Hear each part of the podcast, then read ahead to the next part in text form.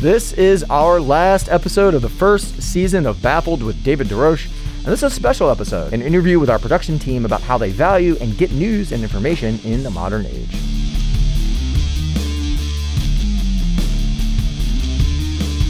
What am I talking about? Every episode we do is special here, but this one is particularly special. We've done some truly exceptional episodes, I think, this first season. Work that I'm absolutely proud of, and to be completely honest, when I left journalism in late 2019, I really didn't know if I'd get a chance to do work like this. Uh, but this podcast has meant a lot to me personally, so being able to have this wonderful team here with me along the way has been a real treat. So thank you guys for all your hard work.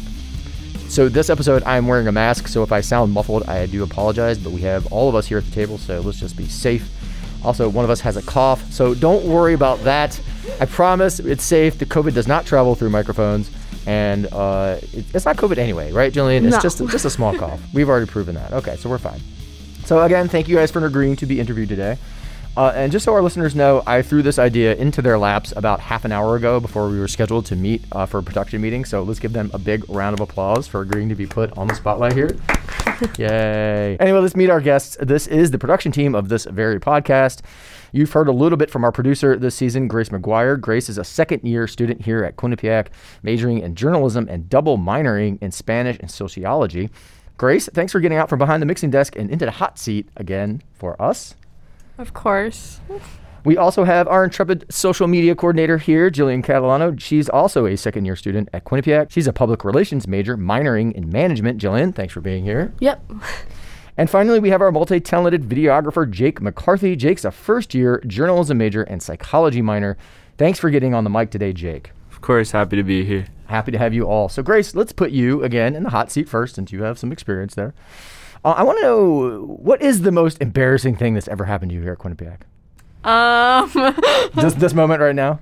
exactly. Yes. I'm just kidding. I didn't mean to put you on the spot like that. I, we gotta start off a little light, right? I mean, we're gonna talk about some heavy stuff, so you know, let's let's get a little light.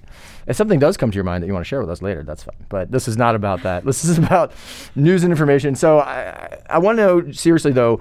Tell us about yourself getting into journalism. Why journalism? What sparked your interest in it? I've always enjoyed writing, and I didn't know what sort of medium I wanted to do with that. And then junior year of high school, I read a book called Just Mercy, and it explored the problems in our uh, jails and our criminal justice system. And that made me want to do something and write something with a purpose. So that got me interested in investigative journalism, and here we are today. Have you had a taste of doing some investigative journalism yet yourself? Well, luckily, right now I'm taking a news reporting class, and we're getting into that. And also, my news writing final that's due tomorrow Oh, is based on um, investigative reporting piece. So Cool. a little bit of that, yeah. Very cool. So, just for you as a as a journalism major, I imagine needing to know what's going on is important. Tell me how you get your news information, just about the, the school itself or about the community here in Quinnipiac. For Quinnipiac, I get it from emails. We all get the same emails. I also get it from my MyQ because I'm part of Q30 Television. It's the broadcast um, club. And we have our production meetings on Sundays. And so we go over all the news in my MyQ and look at what's happening. So, when it comes to like learning about the world or stuff outside the Quinnipiac community, how do you get your news generally? Honestly, I feel like when I go on my phone, I want to zone out and not hear the tragic mm-hmm. news. So I find myself on social media, and in today's age, when something bad happens, everything's blasted all over social media. So get the news no matter what, in my opinion. Yeah. And so I see a news piece, and then I explore more and actually read actual articles about the piece. So you're getting sort of like headlines blasted at you from all over the place, and then if something interests you in particular, you'll you'll read more into it. Yes. So, Jillian, what about you? So you're you're the only one here that's not a, a journalism major. You're a public relations major, which is actually the sworn enemy of journalism majors. but we won't get into that. But it, honestly, uh, you know, PR folks who have worked in organizations that I've dealt with as a journalist can be either extremely adversarial and really challenging to, to deal with because they probably work for a company that's done some shady stuff, or they can be awesome and super helpful. Like I think of John Morgan here at Quinnipiac or Stephanie Reitz at UConn, who I used to deal with as a journalist. They were really helpful uh, PR folks. So it really does run the gamut. So I imagine for you as a PR major, how important is it for you to stay on top of the news, or is it not? Maybe you don't think it's as important as it might be for somebody who's majoring in journalism. Um, I still think it's important. I think also as a public relations major, you're kind of dealing with like a variation of different topics. You kind of have to be knowledgeable and like not just one thing, but many different things. So you kind of have to do your research. Um, basically and just staying up to date on like what the trends are and a lot of it comes with social media like what's more popular on social media because public relations that's like your main medium so i feel like usually like I get my news from social media because that's just what's most relevant to my field right now. So are, do you also do you like maybe what Grace was saying? Like if you if you do see something that kind of really sparks your interest, you'll re- you will read more about it through uh, a news organization. Yeah, like I was gonna say, similar to Grace, the whole headline thing. Um, even if a headline's misleading, like I'm gonna click on it just because it sounds interesting, and then usually I'll go more into it from there. But that's usually where I get like my main information from. And of course, we have a whole episode about headlines and how they can kind of trick you into clicking on them.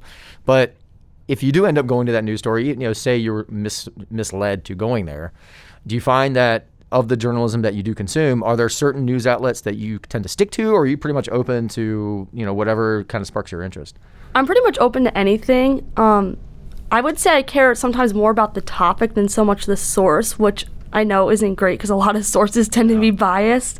Um, and I think that's a lot of the problem with social media is like everything, people just want to click on the first thing that they see rather than really looking into like how credible is this source or how reliable is it. And I think that's how a lot of like rumors and misinformation gets spread, but I definitely am guilty of doing that.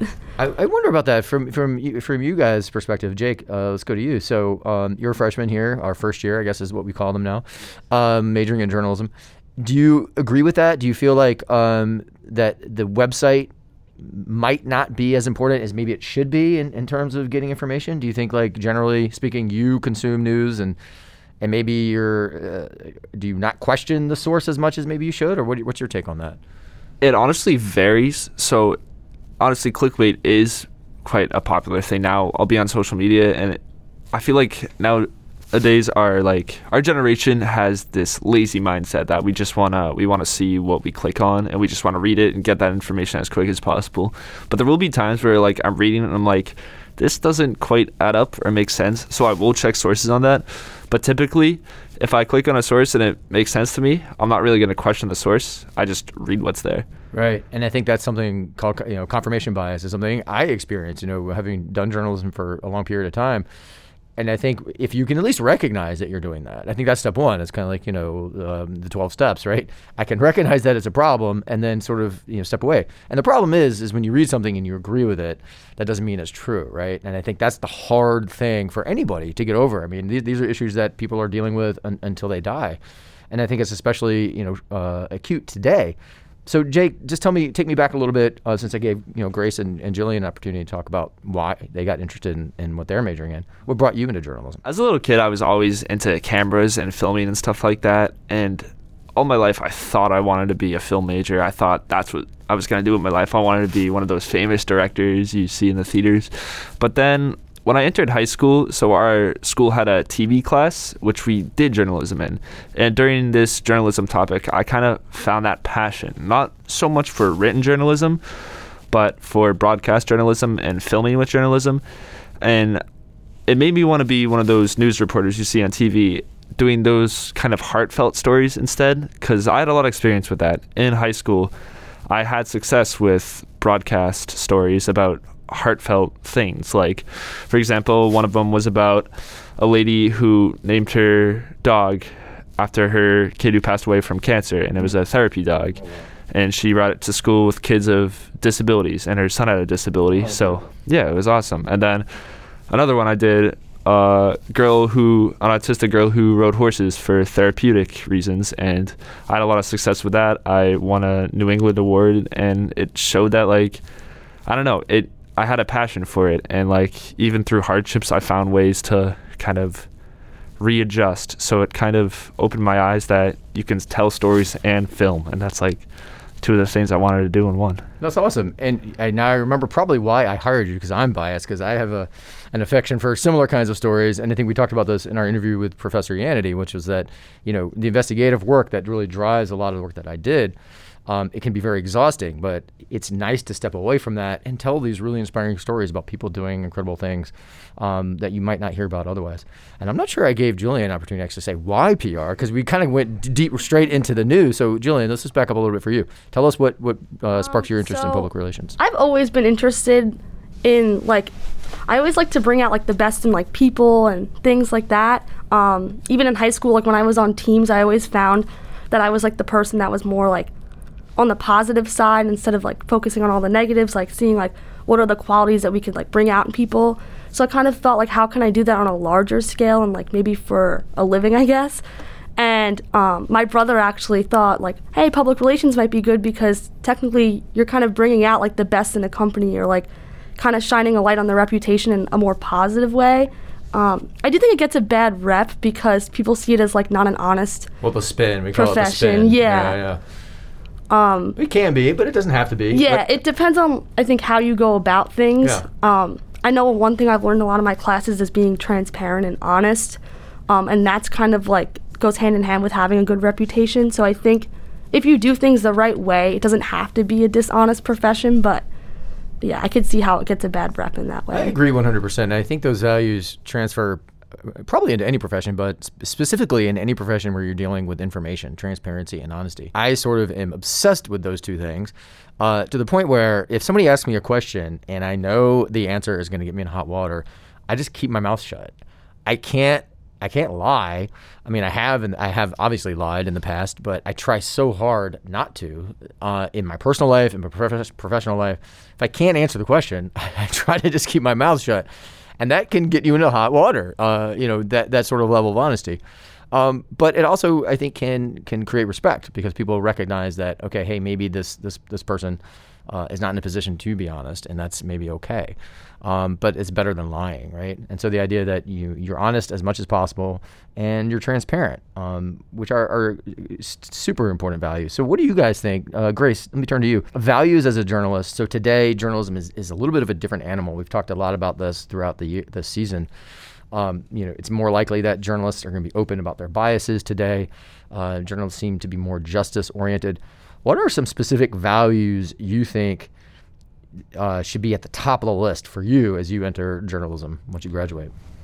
I think, well, one of the words I keep hearing this year, especially, is persistence. And that's persistence in finding sources, but it's also persistence in finding the truth and finding what the real story is. Because, you know, sometimes you go into an interview and then you realize there's a whole other story going on and you just didn't know it. Um, but at the end of the day, you're pursuing truth, and that is what you should be looking for the most, I think. And we went over how you can't be truly objective, but you can have a motive to pursue the truth at the end of the day and be transparent, like we were saying. Yeah, and I think what you said when you first started answering that question, um, you know, you start at a story and you follow the facts. You don't, st- and I think a lot of journalists kind of imagine starting a story, and that's the story they're going to tell. But as you're reporting, you always, not always, but uh, most of the time, you will learn something, and that kind of changes the, the fact pattern. It changes the story. And I think it's so super important, and that's probably one of the best lessons young reporters can learn is that you follow your nose. You don't follow your hypothesis. If you think X, that doesn't mean X happened, right? You have to follow the fact pattern. And if the story evolves, follow the story. And it just, if you, the more you can do that, the, the easier it will be to do that and the easier it will be for you to sort of step outside your confirmation bias and the stories that you seek that to, to prove uh, your own biases or, to, or, or that are reflective of your own biases and tell more complex stories that, that challenge people on, a, on an intellectual level which and i think that's the great journalism and I, I don't think we're doing that so much anymore. Jake what do you think? What are some values that you think you'll be holding high above others as you enter the field I think Grace said a lot of what I b- truly believe in too. And as I mentioned, I feel like today's generation is getting a bit lazy, and I feel like that can be concerning, especially for journalism. When you interview one source, there's clearly more sources out there, but they just stay with that one source because of that laziness. I feel like those other unheard sources deserve to be heard. And as she mentioned, you can't always have objectivity in journalism. At the same time, I do feel like it's important like you said, follow your nose and follow those pathways and like get the full story out of what you've been told. And then at the same time, I also believe in that it can't be biased. And I know that's a iffy subject, especially, but I feel like it is important to report both sides of the story and that derives from that sense of laziness that I'm worried about that people won't do that. They'll just have that one side of the source and just stick with that source when there's a whole other side and whole other source that is biased and Right. you got to get both sides of the story and I feel like that's a very important part of journalism. Agree, and I, and I think what you what you really are saying um, is is something that I feel very passionately about, um, and it's not just the two sides, right? It's as many sides as you can, and I think I, I think the two sides is better than one, but the two sides is, is also creates a, a big problem that I see if you only are looking for two sides, and that's the bifurcation of the argument, which means you're polarizing it immediately because you're assuming. And I'm not trying to pick on you, Jake. No, no, no, how- no, I totally this- agree with this you, This is how a lot of journalists operate. They Yeah. they they see one side and they say, "Oh, that's that's kind of right. Let me go find the other opposing side." And they, they do that as, as as a as a service to the side they think is right, just to be fair on the guise of being fair. But however, there might be 14 other opinions, and it's not that you necessarily need to report on 14 other opinions, but learn about them, right?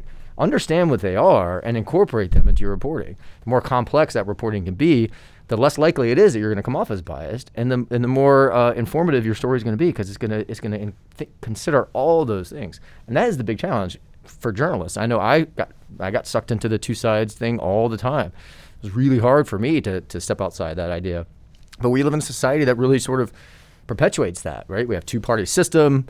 Um, you know, we have Pepsi and Coke, right? Uh, all the sort of things and structures that are set up to create two sides. We're a competitive, you know, society. We, when you go to sporting events, it's always two teams, right? So that's just how we think about things. We think of good versus evil, black versus white, red versus blue, all these kinds of things. And it's hard as journalists to step outside from that mentality because our culture is really rooted in this idea of there are two sides, right? And I think it, it, journalists really need to be, be conscious about recognizing the dangers of that mentality and, and stepping outside that and, and introducing more complexity into stories. So again, not picking on you because No, I, no, I know again This- this, this is is the culture something we live that- in, that- that right? And and being able to recognize it early is probably good. That was my wedding ring that just hit the table. I'm not used to wearing a wedding ring. I see keep clacking it against things. Got married like last month, and now I'm wearing this thing, and it, it's actually not so bad. It feels pretty good, but I'm afraid I'm gonna break something. Like just clack it against it really hard. So um, so Grace, just tell me about you. You guys have all so, sort of said that social media is, is sort of the introduction to stories for you guys. Um, do you find that is that is that the case for any kind of story, like for local stories, for state, national, international, or like, or, or do you have a different process for learning about what's going on in, in Asia, or do you not necessarily care? Like I know you know maybe it's hard to care about what's going on in other countries. I, I mean I get that. When I was a student, I'm not sure I cared again until 9/11 happened. Then I started really caring. So I don't know. What do you guys? Is that the case for all kinds of stories, social media? Well, I feel like social media is sort of a trap in the way that you don't really see anything outside of the US unless it's a dramatic tragedy that's happening outside in the world. You don't get international news on social media. So, like, even for local news, because it's not necessarily sensational, um, you have to be really intentional about finding it. And I kind of started um, being more intentional about it in my classes this year because I had pieces that I had to write about, like Hamden, and I'm finally learning about the place I live um, during the school year. And I feel like I realized how ignorant I am that I didn't look outside this country and I didn't even look in my own town I'm currently living in. Um, so, social media definitely is not open to all sorts of news. You really have to be more intentional about when you're searching for news, knowing what you're looking for and what you're missing. And it, it's interesting how you, you know when you're required to do something for a class or for a job or whatever, how how that opens you up to your own ignorance. And it, but recognizing that I think is is really important. So Jillian, I want to ask you something kind of similar. Well, it's a little bit different, I guess. So, do you feel like your generation? Um, you gravitate towards social media because you are sort of a social media generation. So you're you're there for personal reasons, for fun, for entertainment, for all these different things. So all these uh, you're getting all the, these different functions from from engaging with social media, in, including your your news and information. Is there a level of disillusionment uh, that you experience, or either any of you experience? What I mean is, Do you feel like that the news ecosystem, the news that's out there, is just it's just so much. Uh, there's so many different news outlets. There's there's and so many different biases that that's just easier to just kind of let social media work it all out, and then you just kind of go wherever your interests take you based on what you're seeing in your feed. Yeah, um, exactly. Because I feel like a lot of the time, like social media has all like the big popular stories because that's what people want to see and that's what's being portrayed. That's what's gonna get like I guess on a person or like company's perspective, like that's what's gonna get the most likes, the most views, the most comments. So really, like you're only seeing like certain news stories or like one side of the news because that's what I think social media accounts think that people want to see. So it does end up, I think, becoming pretty biased. And kind of what Grace was saying, like it is intentional. Like if you want to see the other side of things, or if you want to see the stories that maybe aren't so popular or the more local things, you're gonna have to go out and search for it because it's not just gonna pop up on your feed, unfortunately. So I think social media is definitely a big area for bias because it's just whatever's the most popular is what's thrown out there. Right, and and it's whatever you know the algorithm is tailored to you, so it's looking at what you have clicked on in the past and right and creating more more stories like that. Do you ever find something you're like that can't be true, or find something that is kind of against what you would normally believe and click on it to try to trick the algorithm? I know I do that sometimes. Do you ever do that? Yeah, um, I actually have done that before. Even like TikTok is a big thing. Like based on what you like, your algorithm changes. So like sometimes me, my sister will joke around because she doesn't like what's on her for you page. So she's like, "Can you like send me a couple TikToks my for you page algorithm changes?" Yeah. Um, just to change it up because sometimes it's frustrating seeing the same thing all the time. Right. That's interesting. What about you guys? Do You guys ever consciously choose something that you might disagree with to try to diversify your newsfeed? You ever done that, Jake? Honestly, I can't say I have. I mean, a lot of the algorithm I receive are things I'm interested in, and I'll click on that. But I also tend to get a few things that just interest me. It's not that I necessarily disagree with it, but it's just different. Right. And I feel like I have that even balance of things that there's a difference between the things I'm interested in, things I believe in and follow. Right. And there's also that sense of difference. And I think I receive both ends. So I can't really say I do. So you're, Click you're- on something. So you're already sort of clicking on a diverse range of things. So, I, I've already been doing pretty it, fair. if I would say it. Yeah. Good. Awesome. What do you think, Grace? I wouldn't say I do that with social media, but like if I'm searching a topic on Google and like a Fox article comes up and then a CNN article comes up, like I'll read both of them. But it's just tricky because, especially with like those um, outlets that are so polarized from each other, you immediately have a bias towards one of them because they're just so opposite. So even though you're reading both of them, you have a closed mind toward one and a more open mind towards the other. So you're not receiving it the same way.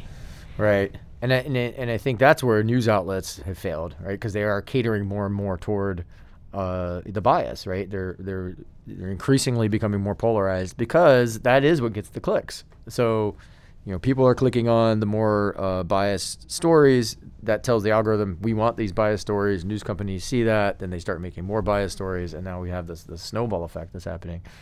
So obviously, we're not going to solve that problem today, but you know, I wonder- wish. yeah, wouldn't that be nice? Grace, what do you think just generally about the state of journalism in your generation? Do you feel like I mean, when I hear you guys say that you're getting your news stories through social media, it doesn't and and then you're then following up on stories that you're interested in. It's not shocking and it doesn't necessarily bother me because I do that as well. I mean, I also, you know, get a newspaper delivered to me on Sundays. Um, so I am also getting news that uh, that's never going to pop up in my news feed. And I actually will consciously try to manipulate my my news feed by clicking on stories that um, I'm not really interested in. Um, but and they're from a news organization that I, I don't I already know they have a bias. Um, and so to trick it requires a lot of like thinking and planning and, and I don't know. It's there are a lot of steps you need to take. And I'm not sure regular people non-journalists, non-public relations people, you know, people who are might be listening now, they just are curious about journalism, have the patience to do.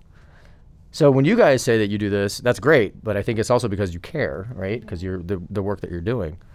Um, and you're also young, so I'm not sure you know you you uh, feel comfortable even commenting on this, but I, I'm curious to know: Do you think that the techniques you guys use are enough for journalists? For example, when you guys are entering the workforce, that's probably you're probably going to still be doing consuming news in the same way. I imagine.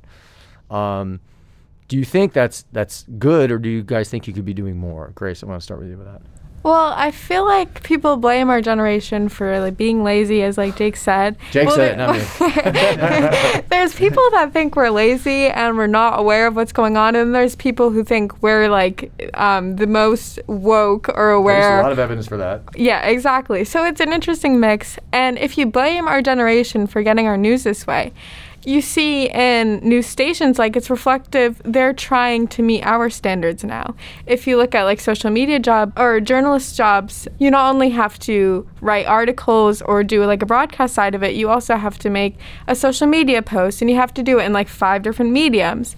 So you can think that we're not getting our news in the best way, but society is going on our side and um, supporting our actions. So who's really the Right. who's really in the wrong here? Right, and I, and I don't think there's necessarily a right or wrong answer. And I think the cat is out of the bag, right? It's it's part of our life, and I think we have to sort of to to go roll with the punches. But Jake, pick up on that idea that journalists now have to do all these different things, and I, it used to drive me crazy. Uh, you know, not at all the outlets I worked at, but you know, several of them.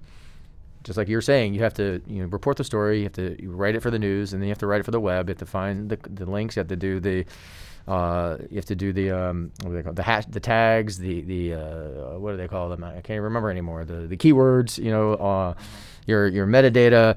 You have to do the social media post, the Facebook post, the Twitter post. You have to find the image. You have to take the image. You have to find the rights for it. All these different things. Yeah. Uh, And they it- somehow have to be different than each other. Right. That's like the crazy thing. yeah, so- and and it used to drive me bananas, and so I, I just that process itself might turn off some people from journalism. So I don't know, Jake. What are your thoughts on that whole thing?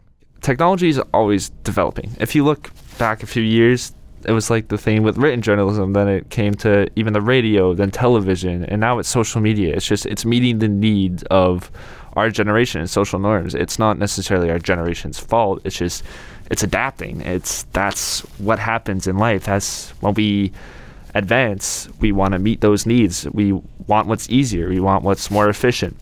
And so with all these like different outlets that you have to put your sources and all these news articles on, I feel like that's just it's the norm, but it just it has to be that way simply because we've advanced over time and it just follows this trend and chances are it's going to continue to be that way in 10 years who knows what the new outlet's going to be like All It's- virtual reality. Who knows? Exactly. Yeah. exactly. So you can't really. It's annoying, yes, but it's needed. And while it's annoying, you kind of just have to accept that it's the norm, and you have to just adapt to that because that's the only way you're gonna be efficient and get things done. So in short, Jake is saying, get used to it, old people. This is the way it's going to be. Try to say it in a nice way. And I didn't mean to imply that, oh, I get a newspaper delivered to me and I do all these things, that I have a better way to get information. I didn't mean to imply that. Um, so, and I, I think what you guys are saying essentially is that technology changes, you need to, to adapt with it. And I, I 100% agree with you. Jillian, what are your thoughts, you know, as somebody who's going to be or, or is and is going to be producing information that either supports or promotes some sort of company or person in the ecosystem of the news and information world. Um, tell me how you your philosophy behind that as a value. You already kind of talked about how you you're an optimist, right? So you want to see the positive side of things. So tell me about that and how you want that work that you do to live within this ecosystem we're talking about, within this this very, you know, fast moving social media world, like the work that you do. How do you imagine it fitting in, in into that ecosystem? Um, yeah, so I think a lot of the thing with public relations is you kind of have to give what the people want to see, um, and that's just like part of reputation management. Like, if you want to have a good reputation, you kind of have to go along with what people want, even if like the person like me, if I were producing the content, I didn't necessarily agree with it. Um, you kind of have to go with like what the majority says.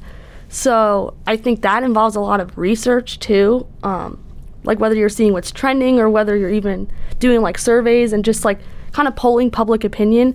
Um, so I think in a way, like it kind of feeds into like what's more popular. So that's how things become more biased is because you're feeding into like what people want, and then that's, I mean, at least um, from the work I've done so far, far, like that's just kind of what I've done. Like I've just, I've kind of wanted to go with the people because that's what gets you like the likes and the Right. comments and um, the positive reputation.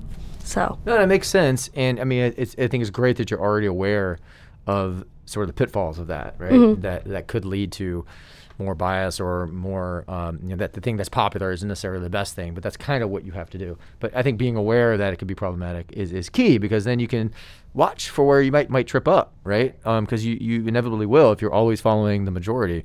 Like Mark Twain said, uh, whenever you find yourself on the side of the majority, it's time to pause and reflect. So something like that. I don't know. Uh, so we are about out of time. I want to give each of you just a couple minutes to just just you know talk about whatever you want to talk about related to this stuff. Grace, let's start with you. I don't know. Final thoughts? No final thoughts. Journalism or just the future of journalism, news information, anything you want to mention? Journalism is a scary place. Uh, It's a little scary. It is. Um, but listen, you guys, uh, you know, uh, there there are few things that are more important, and I encourage you as you enter the field, um, and public relations for that matter, um, just do your best to maintain your integrity. Um, never sell yourself short. Um, never do something that goes against your own morals. Um, if something feels wrong, it probably is.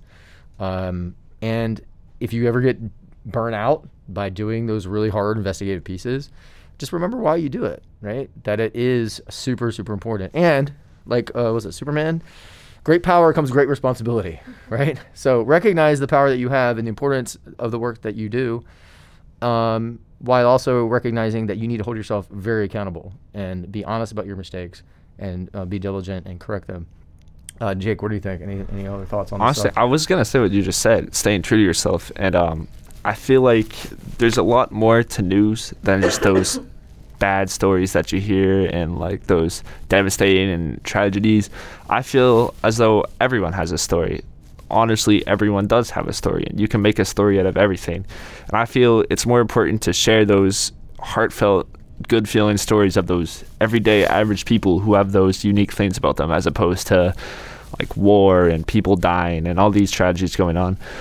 When you report those things, you can see that people are similar and that we do have this unity that it's not necessarily addressed often in news. And I feel it's more important to bring people together than to tear them apart. Mm, very well said. Jake might have a career in public speaking.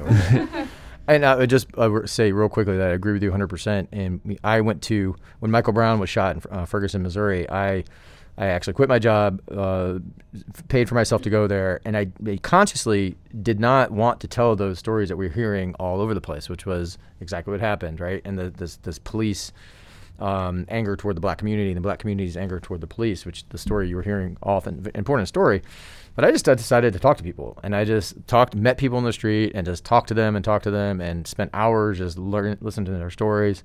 And I created a bunch of stories that are on the FergusonFiles.com if anybody ever wants to, to check it out. And it's actually some of the most, uh, the best work that I've ever done. And I just did it for myself because I, well, I did it for uh, for the community because I didn't think people were telling personal stories. Um, and that was what at least moved me the most as a journalist was just learning individual uh, people's stories and, and being able to tell them. And absolutely agree that you know that is what keeps us going. That's why we do the work. It's for for people, right? And if you can't do the work for people, what are you doing it for?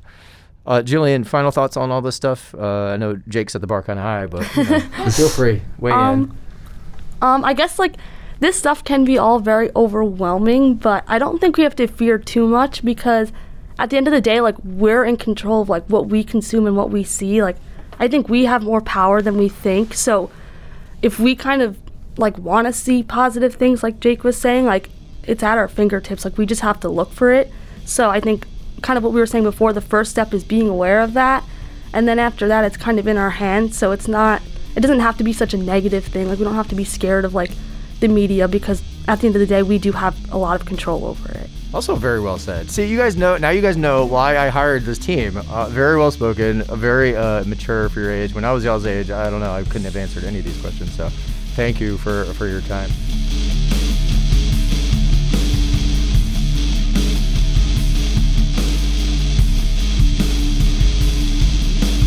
All right, Earth specimens. That is it for this episode. Thanks so much for lending your ears to us today. This was our final episode of season one of Baffled with me, David DeRoche. Yay! So we're going to be back at the end of January with a new production team. But in the meantime, I really want to hear from you. Tell me about some bad journalism you've encountered or maybe some great stuff you've read or seen. I want to hear about it all. Find me on Twitter at SavingEJ or email me at david.deroche at qu.edu. That's that's Q that's david.deroche at qu.edu. This podcast is a production of the Quinnipiac University Podcast Studio. Our producer is Grace McGuire. Our social media coordinator is Jillian Catalano, and our videographer is Jake McCarthy. That music you hear is composed and performed by yours truly. To learn more about this podcast and others, visit qu.edu slash podcast. And you can also check out our new website, quinnipiacpodcasts.com. Thank you so much for listening to Baffled with David DeRoche. Until next time, next year.